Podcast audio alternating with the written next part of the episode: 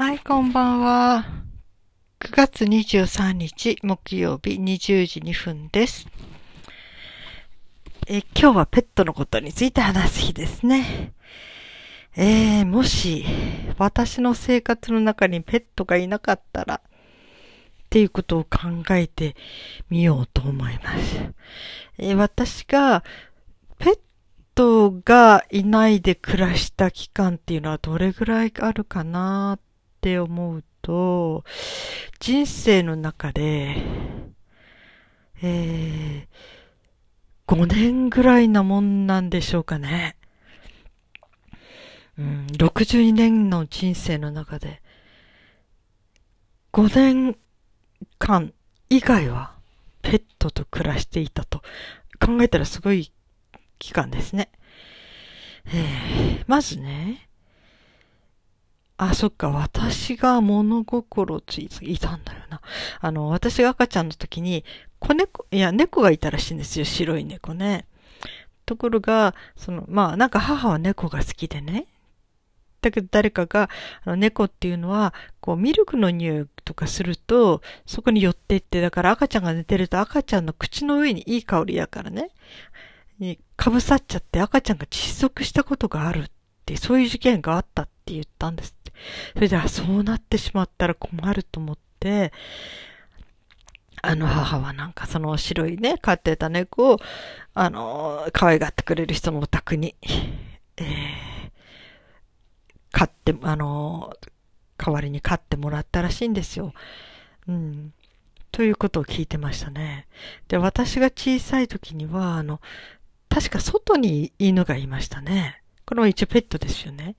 うん、だからその、ご飯あげに行ったりとか、あの頃の犬はね、もう60年近く、50何年前の犬は、もう本当にいろんな知識がありませんからね。ご飯にお味噌汁をかけてあげるとかね。外の番犬とかね。ね今なら栄養的にとんでもないことですよね。おお味噌なんてしょっぱいし、塩分取っちゃうしね。動物なんてあの、特に犬は汗っていうのは肉球からしかかけないので、だからこう塩分とかなかなか排出できないから、本当にしょっぱいものあげちゃいけないって言われてますよね。うん、なんかそういう知識が何もなかった頃ですから、きっとね、今よりずっと早死にしたんでしょうね、いろんな動物ね。で、外にいた犬、うん、まあ、まあ、本当に可愛がってましたよね。一緒に写ってる写真ありますね。で、その後で、私の物心ついてからは、うん、その時は、もう大きくな、ある程度ね、赤ちゃんじゃないから、まあ猫がいても大丈夫だってことで猫を飼ってましたね。えー、オス猫とメス猫を飼っていたので、途中で赤ちゃんが3匹生まれて、とっても可愛かったですね。その赤ちゃんが生まれた時の感じがね、こうなんか濡れたような感じでね、ちっちゃくて、もう誰も触りませんでしたね。その、母親のそばにずっといて、あの頃なんか、これは嘘なのか本当なのかよくわかんないけど、その、生まれたばかりの子、ね、猫の赤ちゃんを触ろうとすると、猫がとにかくもうそれをかばおうとして、その子猫を食べちゃうっていうふうに脅かされたんですよ。食べちゃうことがあるって。それで絶対触らなかったですね。そばにおんなかったですね。その子猫が大きくなるまでね。で、ある時ね、もうだいぶ大きくなった頃ね、要するにドアのところで、外の玄関から歩入ったドアのところかな？あの、えにゃーんって鳴くのでね、開けたら、子猫が3匹ずらっと並んで座ってるんですね、ドアの前に。なんか多分、私は親猫の後ろ姿が見えて、親猫がとにかく子猫3匹をそこに並べて、で、自分はまたちょっと用事に戻っていったというか。うん、なんかその光景が未だに覚えてんですね。で、私たちはその子猫3匹を家に入れて、っていうことがありましたね。そしてこの猫で、えー、子猫はそれぞれもらわれてったんですね。うん。欲しい人にね。で、残ったのが、あの、メス猫が残りましたね。なんか、あの、本当に、避妊手術してね。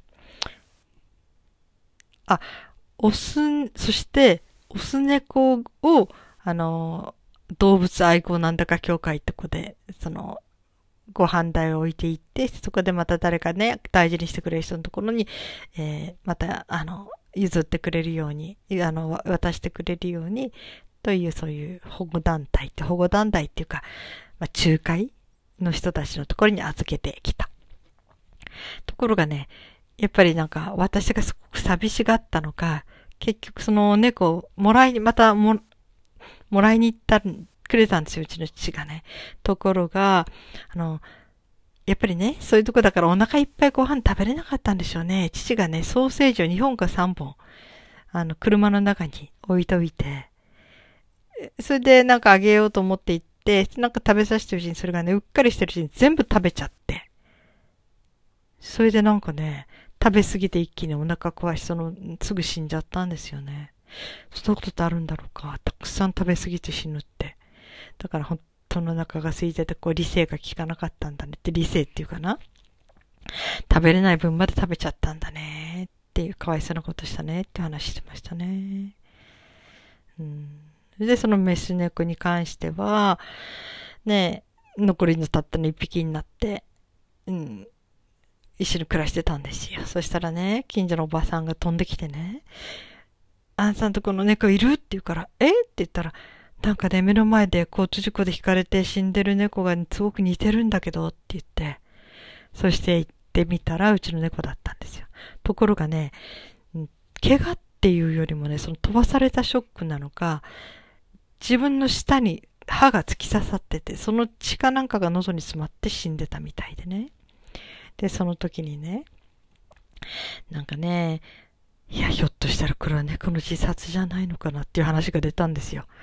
我が家の中で。っていうのは、あの、まず第一にそんないつも渡っている道路で、その交通事故になんかあるわけないっていうね、ことがあったのと、それから前日かな、数日前かな、なんか母がね、家族の人と、えっ、ー、と、なんか、もう、ね、今度家を建て替えるから、その時に綺麗に、その柱やなんかに猫は傷つけるからね、そうなったら、猫をね、他の家にもらってもらうしかないかもねって言ってたらしいんですよ。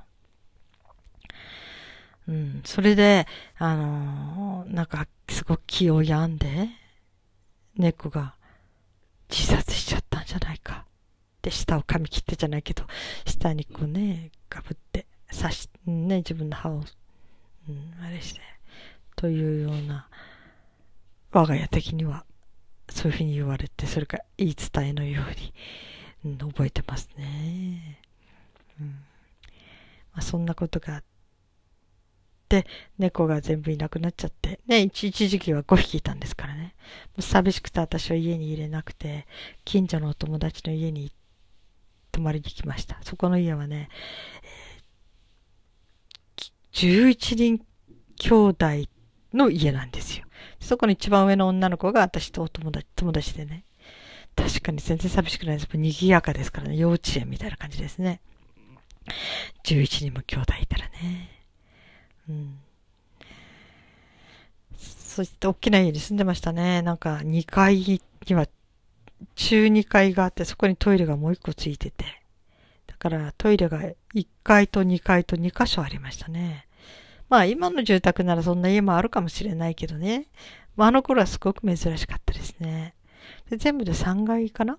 だからベッドが置いてある部屋とか、なぜ11人分の子供収納しなきゃならないですからね。本当に。うん、まあそんなんでそこに行って少しの間いさせてもらって。そしたらうちから電話かかってきて、あの、ペット飼ったよ、戻っといてって言われて。そして戻ってったら、あの、ヨークシャテリア飼ってて。本当はね、そのヨークシャ、あの、小型のね、家で飼える動物を飼うか、あの、犬を飼うか、それともお猿さんもいいね、面白くてっていう話もどっからそのお猿さんを飼うという発想が出てきたのか知らないけど、その当時流行ってたのかなね、テレビの、ね、だからなんか、うん、お猿さんも飼えるんだってっていうみたいなね。面白いかもね、とか言って。でも結局は犬になってね。で、私は家に帰るときに、あの、いや、ドアとか開けたらね、ちっちゃな犬が飛んでくるのかなとか思ってワクワクして。で、一人でドア開けて、あの、いないんですよね。飛んでこないの。どうしたのかなと思ったら、えー、アームチェアかなんか犬、あの、椅子こうね、座る、なんていうかこう、応接間の椅子みたいな、なんか低い椅子。うん。そこにね、ハンカチをかけてちっちゃな動物が寝てるんですね。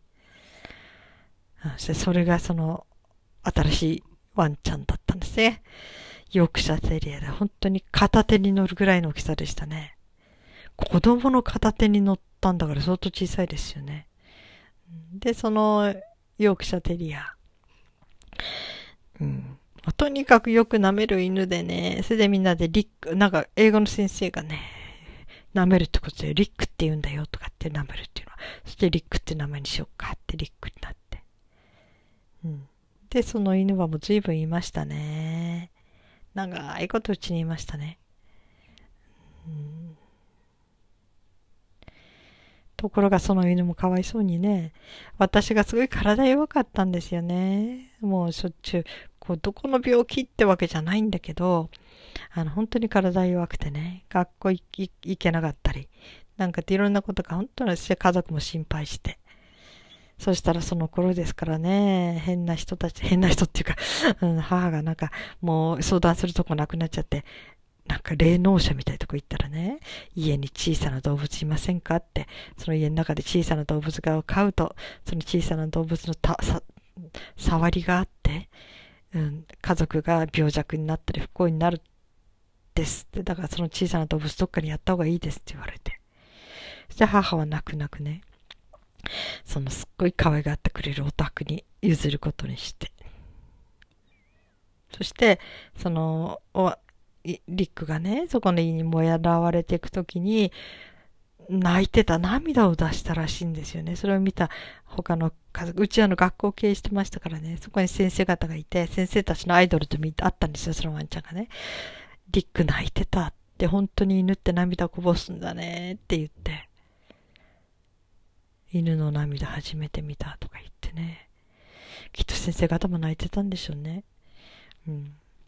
でもね、まあ、そのもらわれてったところではとっても大事にされて、そこで飼ってる猫ととっても仲良くなって、食事の時にはなんか専用の椅子があってね、もうそこにしっかりと座って、みんな夏、みんなと仲良くやってるって話を聞かされて、そこに行ってから何年でしょうね、もう老衰するまでそこで大切にされて、亡くなった時はわざわざお電話くれましたね。くれたそうです。うん。今亡くなりました、ということでね。本当に可愛がってくれたみたいですけどね。でもそれは私がいない時だったんですよね。うん、家に。うん。家でしてた時かな。なんて言ってね。うん、だからそういう状態でね。うん。でその後は、その、リックに代わって、今度は猫。白い猫でしたね。猫なんかもらいに行って、新聞かなんか見て。で、動物なんかあげますとか言って、いうところ探してね、もらいにで、その猫を飼ってましたね、我が家でね。うん。で、その猫、そしてその後私が結婚するんですよね、27でね。そして結婚してからその小動物が飼えるような家じゃないから、あの、大抵そういうところに入居しなかったのでね、アパートというかマンション。で、もちろん買えないし、まあ、ペットを飼うって発想がなかったですね。私はその家族がすごく寂しかったからみんな親が働いててね。うん、だからもう家族がいなきゃダメだったけど、まあ、新婚当時ですからね。夫がいるから、あの、夫がいれば寂しくないや、みたいな感じでいたんでしょうね。あの頃はね。それで、えー、っと、あの、動物は飼わずにいましたね。そして、えー、子供が生まれて、子供が今度あの鳥が飼いたいとか言い出して、えー、小鳥とか嫌いじゃないけど鳥は飼ったことないなとか思って自信ないなと思ってて。そしたら今度その、不登校幼稚園行かなくなっちゃってね。で、もう全然、あれで、まあ、保育園と幼稚園と両方行ってたんですけどね、二人の子供ともね、両方とか時期がずれて。で、その時の保育園の頃かな。だから相当ちっちゃかったと思いますよ、子供がね。その時に、私が困っちゃって、電話相談とかってかけて探してね。そしたら、その人がなんかちょっと生命判断も見る人で、そして教育相談みたいな両方やってる人でね。あの、下のお子さんは特にその、ペット、触れるようなね、こう本当肌でこう、触れ合えるようなそういう動物を飼うとすごく成長するというか、すごく上層教育にいいから、本人も救われるから、ペット飼ったらいいんじゃないですかって言われて。でもどうしてもね、まだ入ってたアパートやなんかその猫とか犬は飼っちゃいけないので、まあそれなら鳥を飼おうかってことで、うん、鳥を飼うことにして。うん、で、その長女もね、一時鳥が飼いたいって言って鳥飼いたいって言ってたのでね、まあ、二人ともすごい喜んで、鳥を飼い出して、それから何年間でしょうね。保育園の時からだから子供たちが成人し、する、したちょっと後まで、うちには鳥がいましたね。うん、次々とね、飼ってって、多い時はね、7羽か8羽飼ってたかな？小さな家に。うん。あとはもうこう寿命とかね、いろんなんで亡くなってっては代々変わっていって、白文鳥、桜文鳥、オカメインコに赤星インコに、うん、まあ、手乗り文鳥ね、とかね、とにかく本当にいろんな鳥がいましたね。うん。そして、最後の鳥が亡くなった後、あと1年経ったかな ?1 年以内に今度は初めて犬を飼ったんですね。あの、結婚して。それが今の犬なんですよ。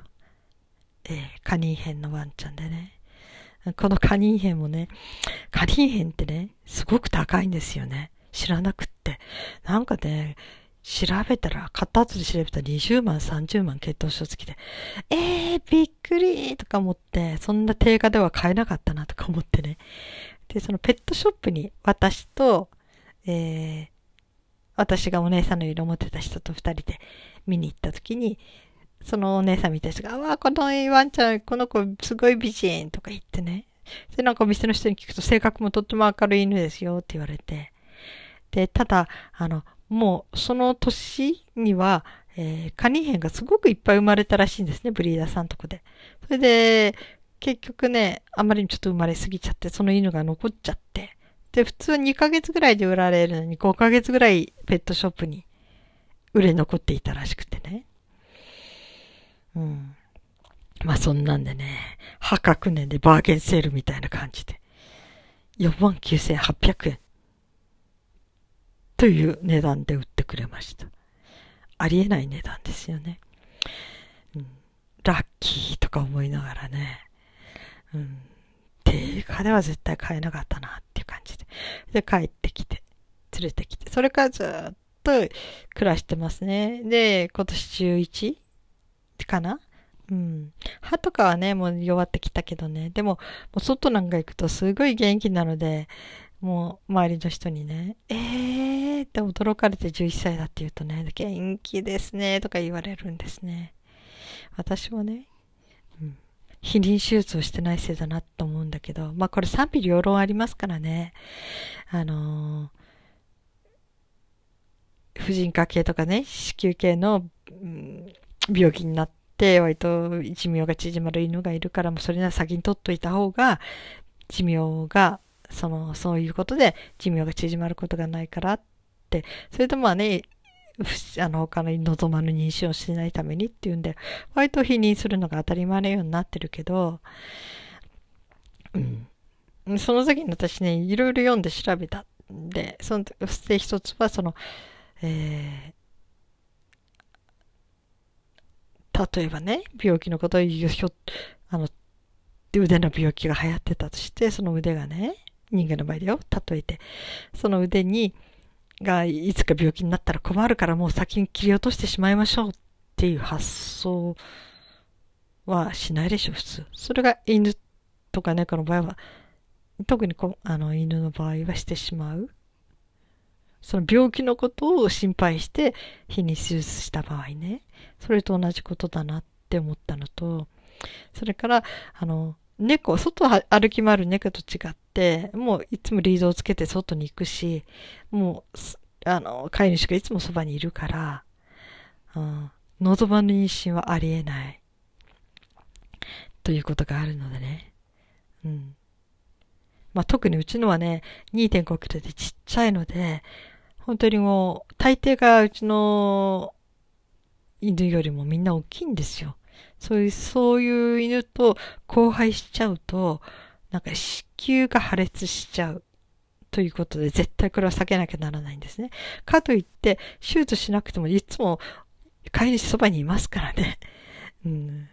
それから相手の犬だってもう、そっちも飼い主がしっかり目を光らしてるので、そういう行為をしそうになると、散歩の途中とかじゃれ合ってる時に、飼い主怒ってますからね、とにかくね。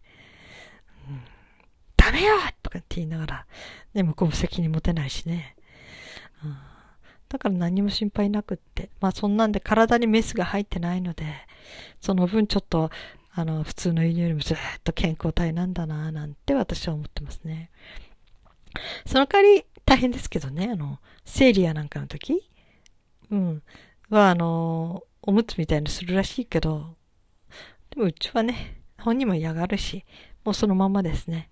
だからちょっと、もう、生理が始まると、私たちのシーツとかいろんなものがちょっと血液がで汚れるけど、まあその時は、生理始まる時はちょっと汚れたシーツをあえてね、取っといて洗ったやつだけどね、それを出して、それからその汚れちゃいけないものを全部、あの、しまって、うん。そういう感じでもう血液がついたら、あとは床とかなんか、その、拭けばいいからみたいなね。そういう感じでやってますから。うん。まあ本当に伸び伸びと暮らしてますね。まあもうだんだんね、年取ってきて、生理の量も減ってきて、っていうのありますけどね。うん。えー、あ、22分になっちゃいました。ずいぶん喋っちゃいましたね。で、結果的には、そういう生活をしていて、ペットがない生活というのはほんの何年かで。うん。もう私にとっては、その愛情というかね、を掛け合えるものがいるかどうか。うん。それがいない時にはずっとペットが必要だったし、で、まあね、あの、だから新婚当時も夫ととにかくよく遊び回ってた頃、ビリヤードしたり、ね、家の中でゲームしたり、とにかく二人でお酒買ってきては飲んで、とにかくバドミントンもしたな、朝、会社行く前連れ出して。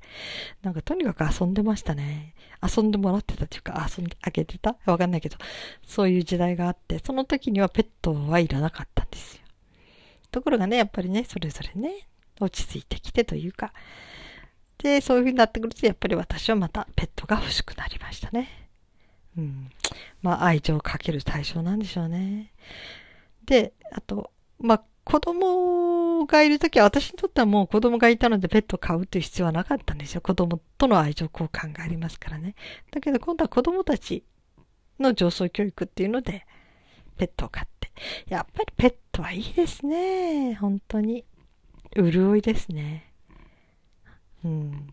潤いであり、救いであるかもしれないし、まあ、小若すがいっていうくらい、ペットがいることで家庭がね、会話が増えたり、にこやかになったりっていうことありますからね。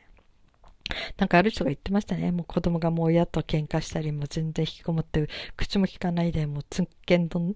だけど飼ってる猫にだけはすごく優しい声を、言葉をかけて、優しく撫でてるって、その子供の様子見てるだけでほっとする。あ、こういうところがまだこの子には残ってるんだとか、本当はこういう子なんだよねっっていうふうに見れる目の前で。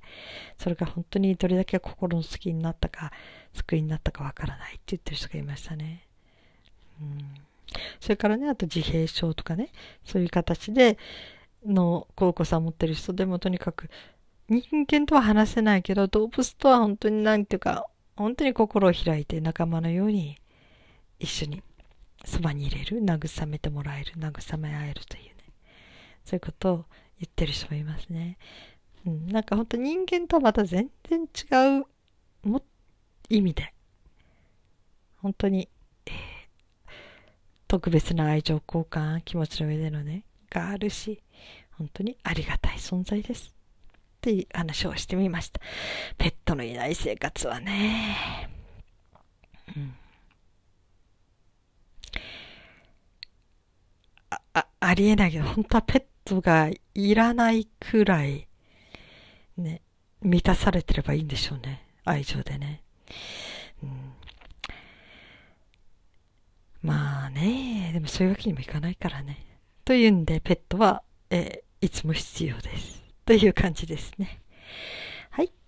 こんな話をしてみました。皆さんのお宅にペットはいますか？皆さんはペットはなしで生きていけるでしょうか、うん、では、また、おやすみなさい。